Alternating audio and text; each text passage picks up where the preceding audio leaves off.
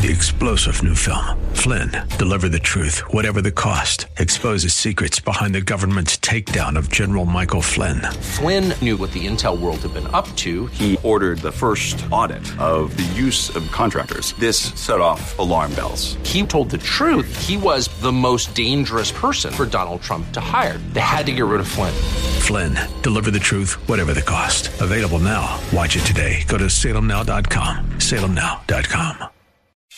Ed Martin and the Pro-America Report on The Answer San Diego. Welcome. It's Ed Martin. It's the Pro-America Report. Great to be with you. And so many are tuned in on uh, on Periscope and uh, Parler and other places. Uh, social media is exploding with voices. You'll notice if you're on uh, Periscope, I am wearing a very special tie today. It's my snowflake tie. It's my snowflake tie. You'll get the point. There's a lot of snowflakes out there. But I just thought today, as I looked on, I thought I'll put on the snowflake tie. Uh, it seemed like it's a beautiful sunny day. But there you have it. All right. Great to be with you. Ed Martin's Pro-America Report. Don't forget to go to ed martin live dot com to sign up for the email, the daily email, which gives you the wink. What you need to know, what you need to know, the wink, the daily wink, is what we'll cover right here uh, in this opening segment of the radio show every single day, and on Periscope every single day. It's the wink of the Pro-America Report, and it's a good one because in the last few hours, there has been endless coverage of Saint Tony Fauci, uh, Saint Tony Fauci of the C D C, as he once again uh, proves that scientists can't be leaders, and uh, no leader who's a scientist can really work out. At least with this, when it comes to the the uh, this uh, uh, the, the the China the China virus, the Chinese virus, and here's why. Doctor Fauci went before one of the Senate committees uh, by um, by video camera, and let me pause. Let me pause and tell you all something. I, if you're if you're able to hear this, this is going to be maybe the most important thing I can tell you, because we're all living in a world where we're going to have to do video from our desktop computer, from our phone, whatever it is. And I want to give you the single best tip that will make you not look like a lunatic in their basement or in their office uh, talking. It, it just will make you look serious. Are you ready for this? Because Fauci did, Fauci broke this rule. Anthony Fauci was at his desk, I guess, at his home somewhere around D C, and the camera was about five feet over his head, and it made him look like it was. It made it look like it was an observation, like a N S A camera that they just flipped on. He wasn't even looking at the camera. So here's my tip for Zoom, for FaceTime, for your own phone. And this is a pro tip. This is a tip I picked up when I was at C N N, when I was working at C N N as one of these, uh, I was a contributor. I, I, I watched people do it. You must always have the camera. The camera must be slightly above eye level. Now watch for what I've told you now. When you see on T V, the men and women who are on T V, coming from their laptop, coming from their handheld, coming from their phone, whatever it is, when they have the camera slightly above their eye level, they just look serious. It, it has nothing, it, well, it has something to do with how your body, how you're used to seeing people. We're used to looking people in the face, and, and we're not used to, it doesn't feel good to be looking up at people. It doesn't feel, it feels uncomfortable. If you think about when you're in the presence of somebody who's a lot taller than you, if you look up at them, it feels kind of vulnerable or something. It has something to do with how we, when you expect to see someone with some authority, with some seriousness, they're slightly above eye level and in the camera. So never open your laptop and look down at it ever. I mean, it looks terrible. So anyway, that's my, I'm sorry I digress, but that's my tip. It's a pro tip on how to look better and more authoritative and more persuasive when you're on camera. But back to Fauci. Doctor Fauci testified today. You won't believe it. After all this time, after all the data, he has data and data and data. We've spent billions, trillions. Nancy Pelosi pre- uh, presented a new bill today. She wants to spend three trillion dollars more on everything that a Democrat's ever dreamed of. We've spent trillions of dollars. We've spent two months locked down. And Anthony Fauci says it probably, if we go back too soon, it'll be really serious. You get that? N- nothing definitive, nothing realistic, nothing, nothing concrete, nothing even directionally right. If we go back too soon, it, it will be really, really tough for us. What? After two months, look, here's what I have to tell you. Fauci and Birx and everybody, I, you know, I met Doctor Birx. So just before this all broke out, I was invited to the, the vice president's office. And it was the vice president, Doctor Birx, Mark Short, the vice president's chief of staff, and about six other people, maybe seven other people and myself, and the, including uh, Katie Miller, the woman that got um, has an, has the uh, China the Chinese virus, and all we're all there. And it was a briefing. And Doctor Birx was very impressive. She's a very impressive lady. She's very smart together. But here's what we know after two months. They didn't. We, we, we took a two-month break from our lives because we feared this was the bubonic plague. Right? And the president said, you guys got to trust me. This could be really the bubonic plague. This could be, we could have people dying in the streets. We can't have that. And Fauci said, that's right. It could be. I mean, Fauci had to say, basically, uh, we didn't know six weeks ago, but the Chinese lied to us and we don't know. It looks really bad. We better do this. Okay. We did that for two months and it's not the bubonic plague. Now, it's not the flu, but it's not the bubonic plague. And we can't stay hiding in our homes and shutting down our economy because we thought it might have been the bubonic plague. It wasn't. And what you need to know is Fauci and Birx were wrong then. I'm not blaming them. I'm describing it. They were wrong then. That it maybe, I mean, they were wrong in thinking it's the bubonic plague and therefore we have to stop. So we stopped everything and we flattened the stupid curve and we made sure that there weren't people dying in the streets and we made sure we have enough ventilators and enough beds and enough medicine and enough doctors and enough P P E. We did all of that because we were afraid we could have had catastrophic impact on our living together. I'm fine with all that. I mean, I'm, I wish I could go back in time. I wish we could make another judgment. But now we were, are where we are. And Fauci's now saying, if you go back too soon, it might be really bad. But he doesn't say what too soon is. He doesn't say what the choice are. He doesn't have anything other than this, this doom and gloom. And here's the problem. And this is what you need to know. Whether he realizes it or not, Fauci is setting up we the people. And he's putting us in a position where he's pitting us all against each other because he's saying, if you go back too soon, it'll be bad. Therefore, he's saying you should blame each other if you go back too soon. But he's not giving us an alternative to his last recommendation two months ago, which is we have to shut it down. And so now we can look at it and we can say, we can say to each other, you made us shut it down and we have forty million unemployed. You were wrong. You're an idiot. You're a jerk. We're mad. Or, and we want to open up, or we can what? Not open up and then and keep this up? In other words, what Fauci's done is made sure that he gets none of the blame. Won't get any credit, by the way. There's no credit to be had here. He knows that. But he's trying to get none of the blame. He needs to stop talking in public. He needs to stop. He needs to say, I've done everything I can to give scientific advice. I'm going to continue to do that, but I'm not going to go and, and speak in front of the con. He needs to stay it. Yeah. On, on, on Periscope, someone just said Los Angeles stay at home order was just extended three more months. In Northern Virginia, where I live, they just extended it for two more weeks in Northern Virginia. These people are not understanding that we have, we have gotten to the point where we know it's not the bubonic plague. We know it's not the flu. I'm not one of the people who's on T V saying it's not the, it's, it's something, it's just the flu. It's just the flu. I know it's not the flu.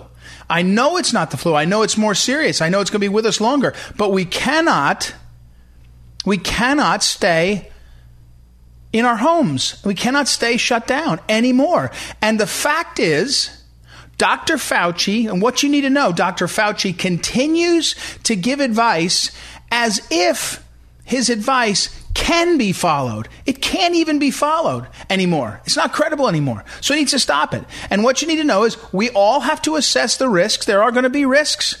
It is going to be hard for some people. We should definitely do some things to protect our nursing homes more and our seniors more. And, and look, I have in my own family, my own extended family, I have one family member that's got some heart issues. I've got another with asthma. There's lots of things we're going to have to do to be careful about this disease. But we know we tried the two-month plan to make sure we didn't have the bubonic plague and death on, on our doors and in our streets and our hospitals broken.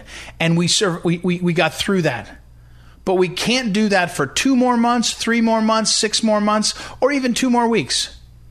And when we have loss, when we have suffering, when we have people that are hurting, we'll be able to say to each other, not, oh, what did Fauci say? It might be really bad. No, we'll say, man, sometimes life gives you a bad hand. Sometimes you're dealt a bad hand. Sometimes the Lord puts in your path challenges that were worse than you thought.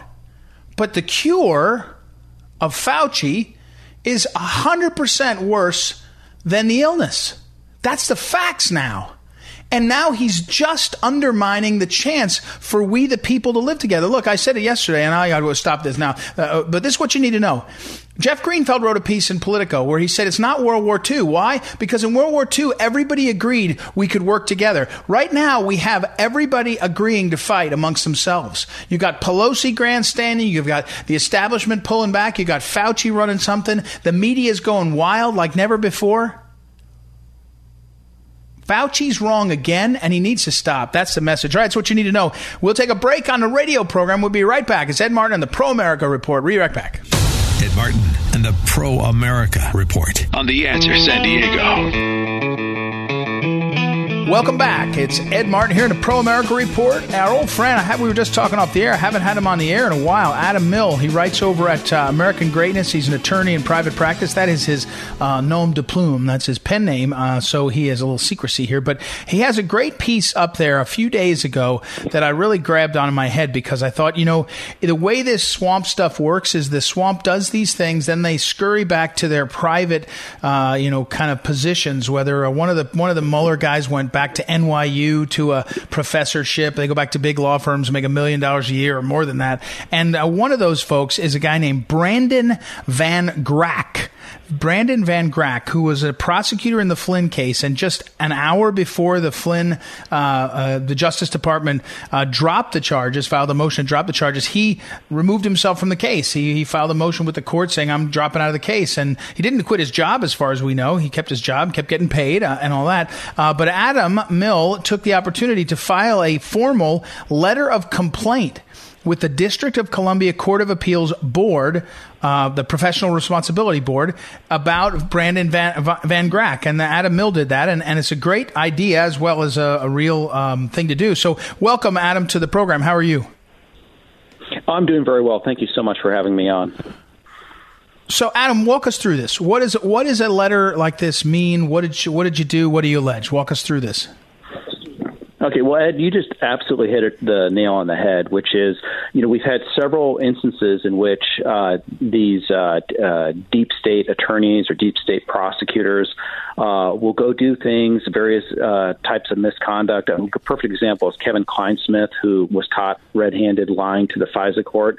And then before the Department of Justice punishes the people, they get wind of it and then they resign, and it seems like they just, you know, escape liability. But Brandon Van Grack is licensed in the District of Columbia, and more than so many other of these um, these actors, I really felt that his misconduct matched up very clearly to some rules of ethics that uh, really every every licensing jurisdiction imposes on attorneys, particularly prosecutors, but to include the, the D C um, uh, licensing jurisdiction.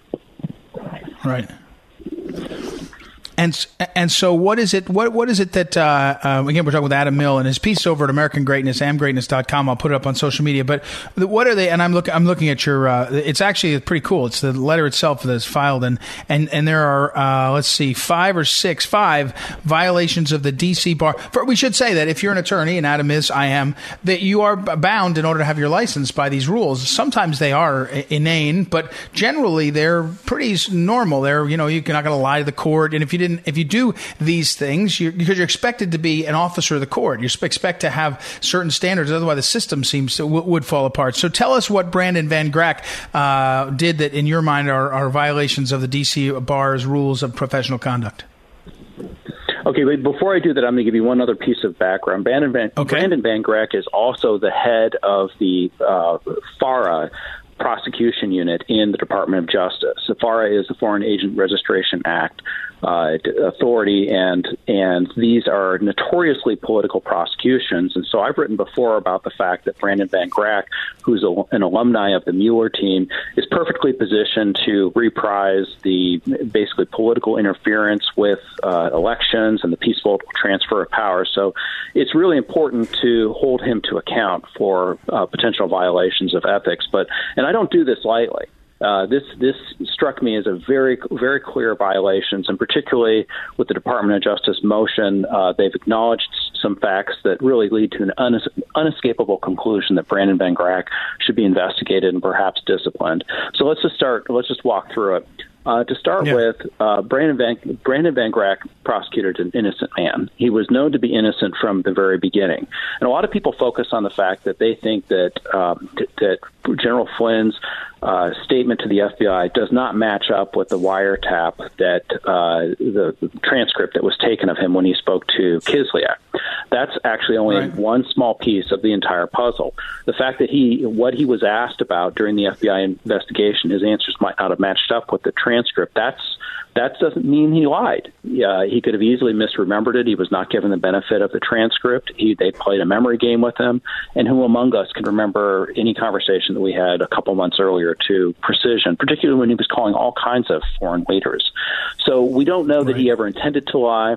Uh, in addition, the F B I can't just start ha- interrogating you over things that aren't crimes, because for exactly this reason, it has to. It, what the subject of the interrogation has to have something to do with a with a crime. And the, the Flynn conversation, even before the, the Flynn conversation happened, the F B I leaked it to the Washington Post that he was cleared of any wrongdoing for having that conversation with Kislyak just a couple of days beforehand, and and to this day, he's never been charged or accused of doing anything wrong by talking to Kislyak or what he said in that conversation. I mean, this Logan Act stuff is baloney. It's an unconstitutional law. It's never been prosecuted. It's a, it's nobody believes that, and and the Department of Justice rejected that in their motion. So if if he did if they did interrogate him and he did make a misstatement in that, they have to show it related to a legitimate investigation related to the F B I. This is what happens in, in right. third world countries and, and despotic countries. They just send the police officer to go talk to people, and they get them talking and talking and talking until they find some mismatch between the fact that's known and what the person says. Charge them with that crime, even though the person never did anything wrong at all. So that's that's the first right. issue. The second issue is we had a strategic leak of this uh, of this diplomatic Uh, communication between between Flynn and Kislyak, uh, which if Van Grack, and we don't know that Van Grack had anything to do with it, uh, but uh, if somebody within the prosecution team or the special counsel, uh, of course the special counsel wasn't um, in, technically embodied then, but the, many of the people were, who ended up joining the special counsel were already working on the on on the prosecution and investigation. If they did that right. uh, intentionally, uh, that's potentially a violation of pretrial publicity. That's uh, three point eight F. Uh, then the, right. the, the biggest problem that that uh, Flynn's attorney has just lost her mind over, and I think this is and legitimately, is the fact right. that the the F B I and Van Grack have he- have withheld um, critical evidence. And indeed, when the Department of Justice sustained the motion to dismiss, they they admitted to the fact that when he entered his plea, he didn't have all the facts. He didn't have the full picture.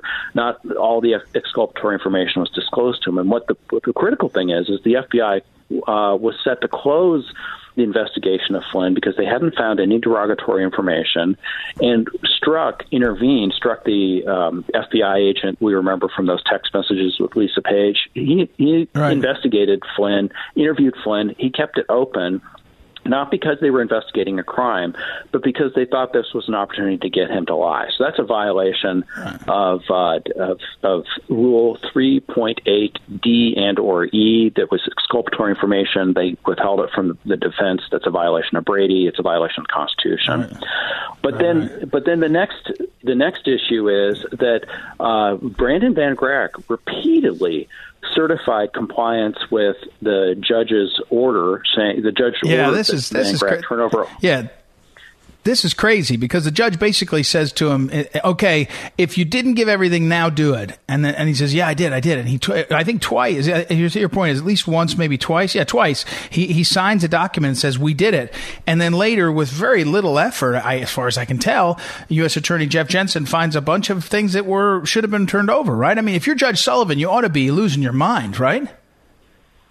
Yeah, and we, we remember that Judge Sullivan was the presiding judge on the Ted Stevens, Senator Ted Stevens case, in which a strikingly yeah. similar pattern of events happened in which the uh, prosecution withheld very exculpatory evidence from the defense, and it was discovered uh, later on that the defendant was in fact exonerated because of the information that, that came out after post-conviction.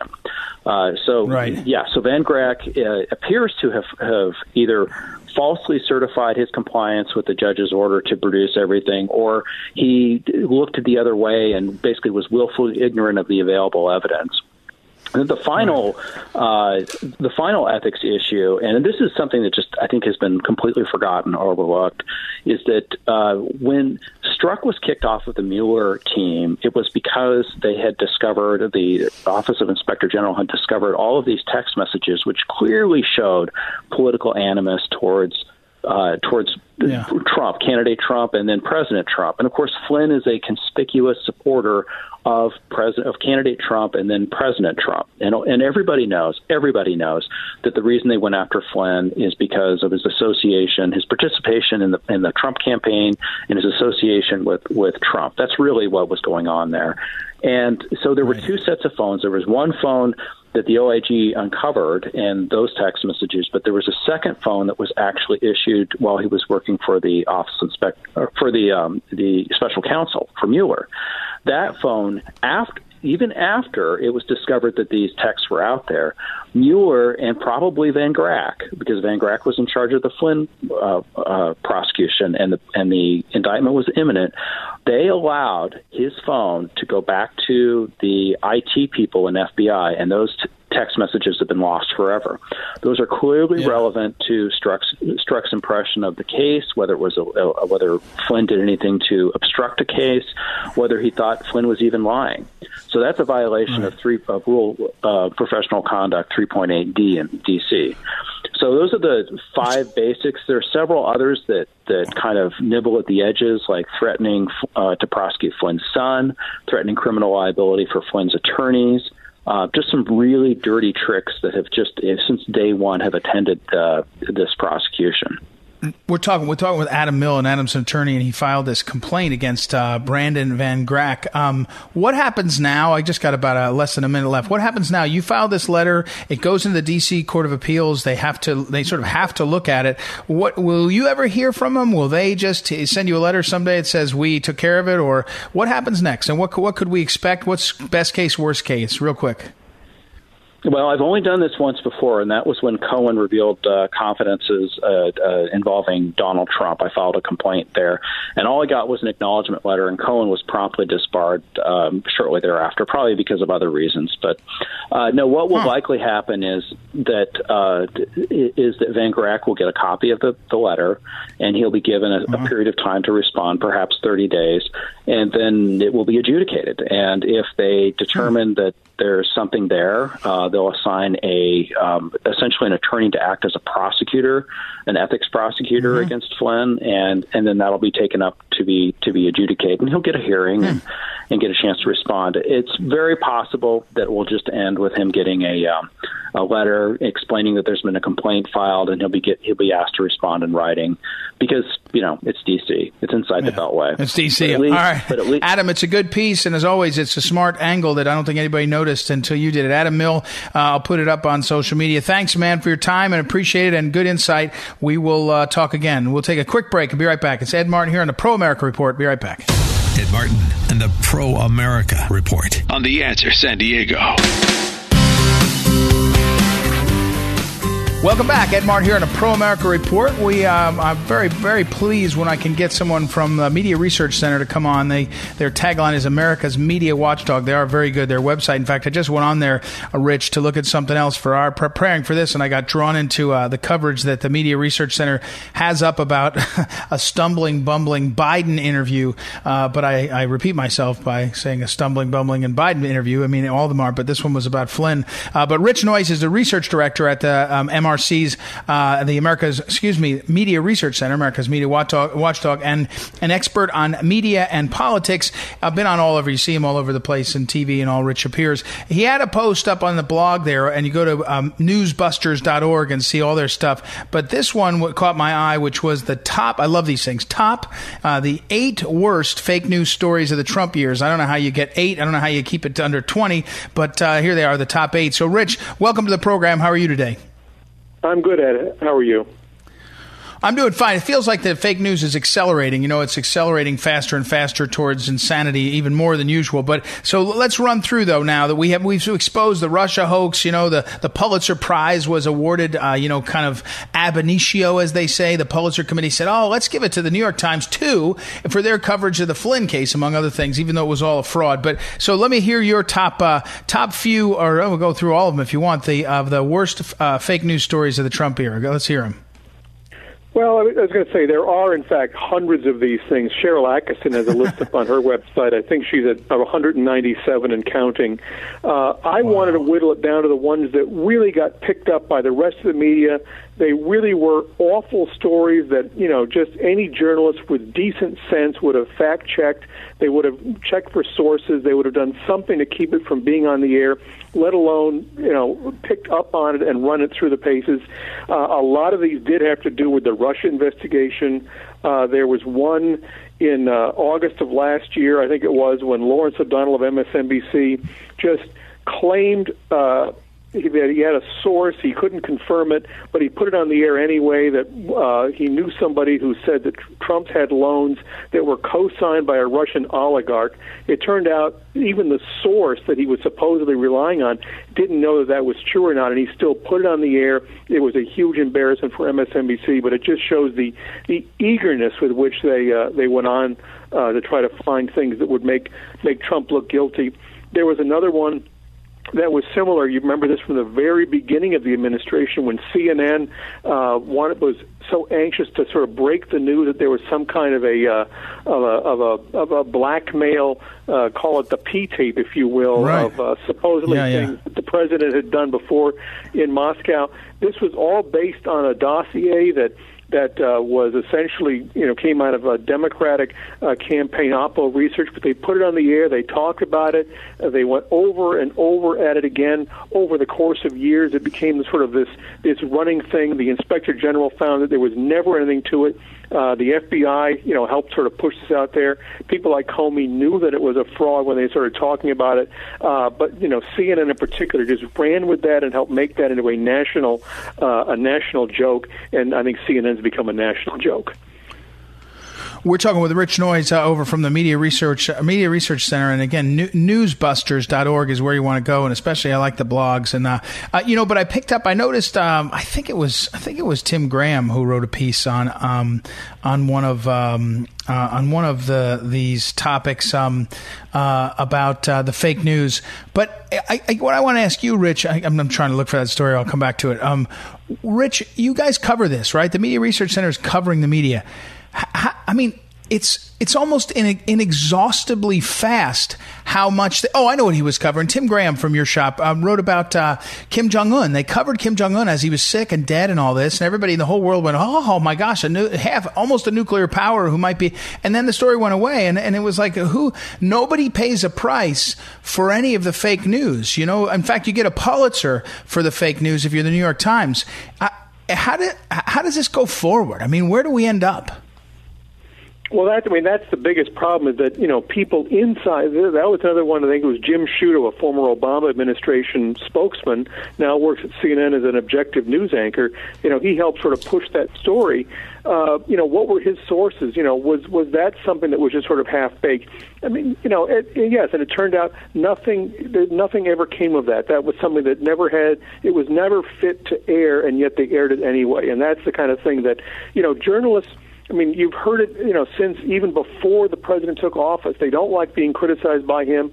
They think that his criticism undermines the public's faith in the news media. No, it's activities like this where the news media shows they're not worthy of the same kind of uh, of respect that they might have had years and years ago. That's what erodes the confidence, and they should be doing a lot more to make themselves bulletproof than to just whine and complain about people criticizing them. Um, we're again, we're talking to Rich Noyes, research director at the Media Research Center, and uh, newsbusters dot org is the best place, I think, to go get their stuff. And they have a bunch of blogs and columns posted. It's really useful. Rich, back to the fake news, the biggest fake news of the Trump era. I mean, does the Charlottesville hoax get up there? I mean, where they basically don't look at the transcript and pretend that the president was praising racists and neo-Nazis. I mean, is that up there? How about the Clorox hoax where they he's talking about the fact that they do these things to clean your lungs out with uh, sunlight night and other things, and then they say, oh, he's telling people to drink Clorox. I mean, I, and and you know, what's what's your favorite? Give me another one of these stories that's been so uh, so uh, widespread. Those are two that jump out to me. But what are you? What do you yeah. think?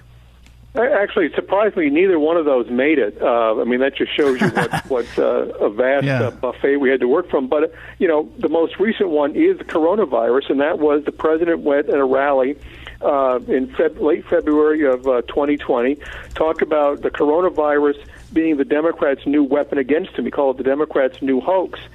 Politico started it, but then everybody else, the media, jumped onto it, sort of saying that the president was trying to say that the virus itself was a hoax, as if he was some, somehow out to lunch. They misinterpreted his words. It became something you saw on C N N, you saw it on N B C, you saw it on M S N B C. You, you know, the, the fact, the liberal fact-check sites said that was, there was nothing to it, uh, that this was all a, a they, they gave Politico a false for that. And yet you still had um, uh, N B C doing it as recently as April, repeating that as sort of a talking point. Uh, you know, if they're going to want to correct the president and correct other people, they've got to correct themselves when they're wrong. I mean, that's the only way to get their credibility back. But you've seen how partisan they play these games. It um, it is, and you, and the question becomes, the problem is the trap that we're in. Uh, we're talking with Rich Noyes from the Media Research Center, and and um, is it, it, that I think we're stuck in is the business model for C N N and M S N B C, and in a smaller to a smaller degree to in Fox, is to just talk to their choir, right, and to agitate their choir and keep their choir, you know, kind of ginned up. And so there's no incentive to break out of the silo they're in. And, and you know, so what do you do then, right? If you if you go on Twitter, uh, I was telling someone this experience. You go on Twitter and you see whatever you say, you'll get all the sides attacking, and it's kind of like a free for all. If you go on something like Parler, the, that's another social media. I, I know you know, but uh, my listeners, it's a, another social media kind of like Twitter. It's more center right. It's but it's really only center right. There's nobody in there disagreeing with you. I mean, are we just stuck in our, our camps? Is that where we are, Rich? I mean, how do we break out of our camps?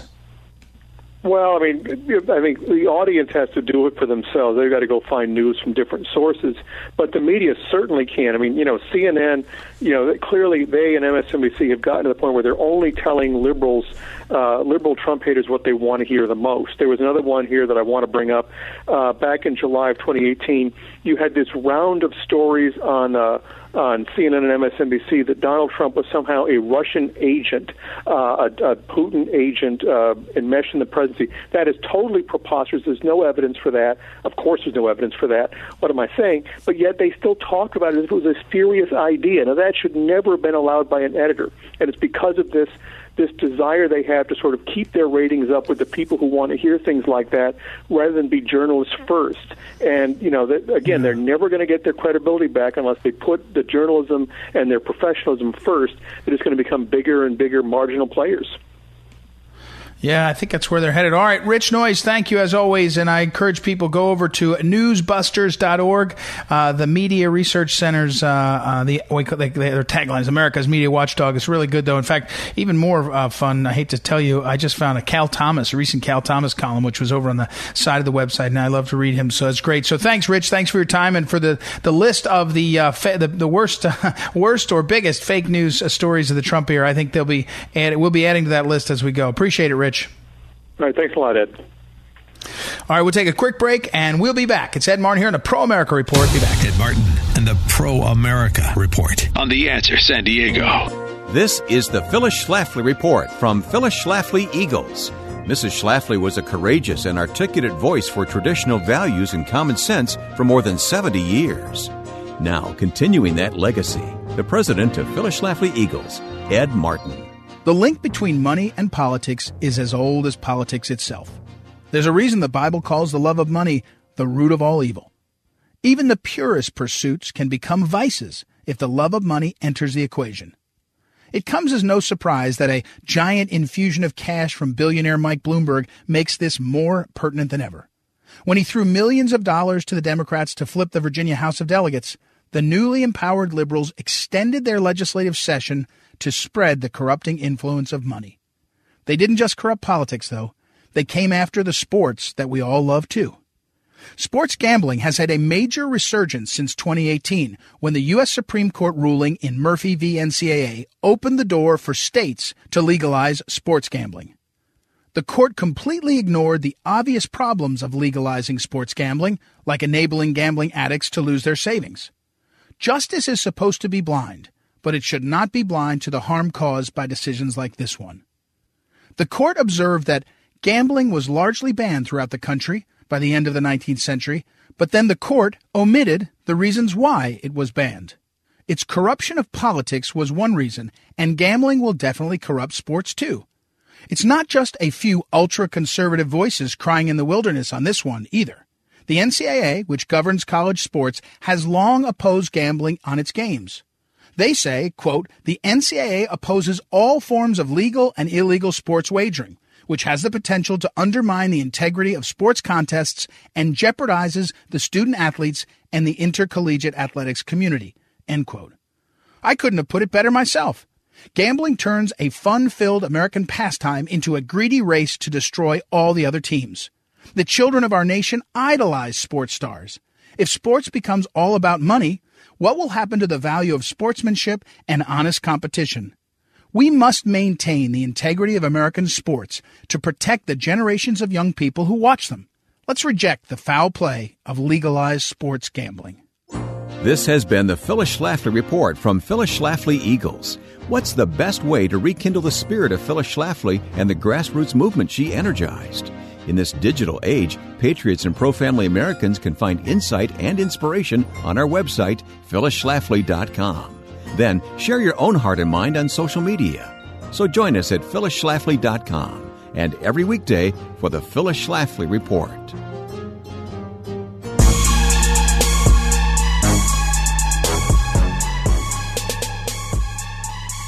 Welcome back. Ed Martin here in a Pro America Report. Got to wrap it up today. Wrap up.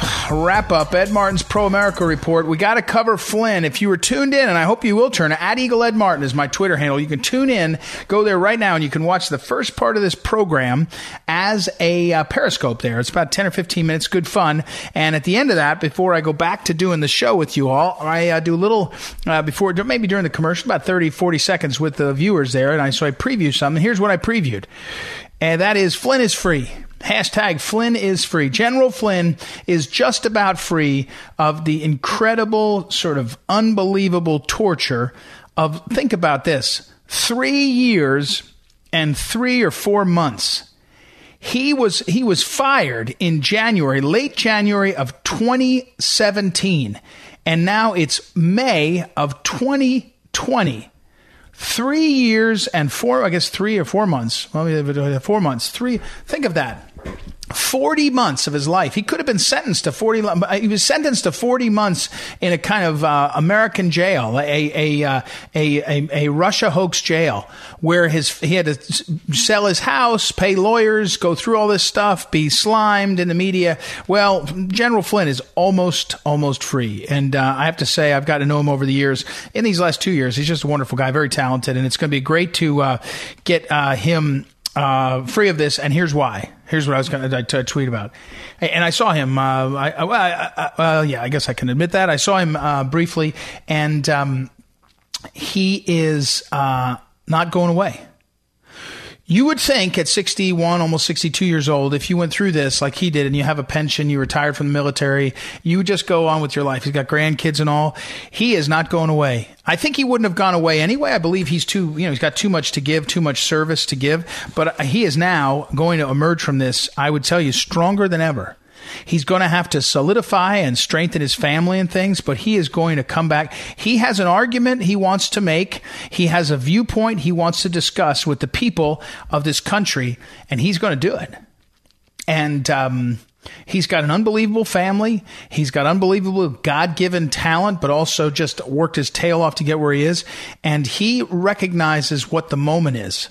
He recognizes what the moment is. He sees what the, the reality of the moment in terms of what is at stake in America. And he is coming back uh, to uh, to contribute. He, he he's not going away. And so I I just I, I think it'll break up this this week. The case will finally be done. The uh, Flynn matter. I think the court will finally rule. We'll see. I know the President of the United States. Uh, well. I, I, look, I just think that it's going to come clear, come come clean soon. And then you're going to see General Flynn emerge again. And the form, I'm not sure of that yet. I'm not sure if he's going to be, um, you know, uh, lecturing, teaching, writing books. Uh, I think he will be involved in politics. I don't know what form that would be. I don't think it's in his, it's in his, um, in, in his mindset to ever leave any part of the battlefield. And right now, politics is a battlefield. And I can tell you this, he's, he's not angry at President Trump. That's not who he sees as behind this. In fact, it's quite the opposite. He, I think he thinks that President Trump was trying uh, to get him through, get get things through, and, and had to work with the system. So my point to you is be encouraged. If you're a fan of, uh, of General Flynn's, be encouraged, because he is going to be around and he's going to be making a difference. And I think it's going to be pretty exciting. All right. I, I will preview for you. Tomorrow we're going to talk about uh, Betsy DeVos, this uh, uh, education secretary. She's trying to change the rules uh, on the college campuses and how they prosecute, small p, prosecute uh, sexual assault. It's been to the disadvantage of young people. Uh, it would have been to the advantage of, looks like, of um, Joe Biden, if, because he gets he doesn't he doesn't want due process for anybody. But that's another conversation. So we'll talk about that tomorrow and a lot more. John Schlafly will be with us. So we'll take um, all that on tomorrow. Thank you for tuning in. Thank you, as always, to uh, the great Noah, our technical director, Joanna, for helping book.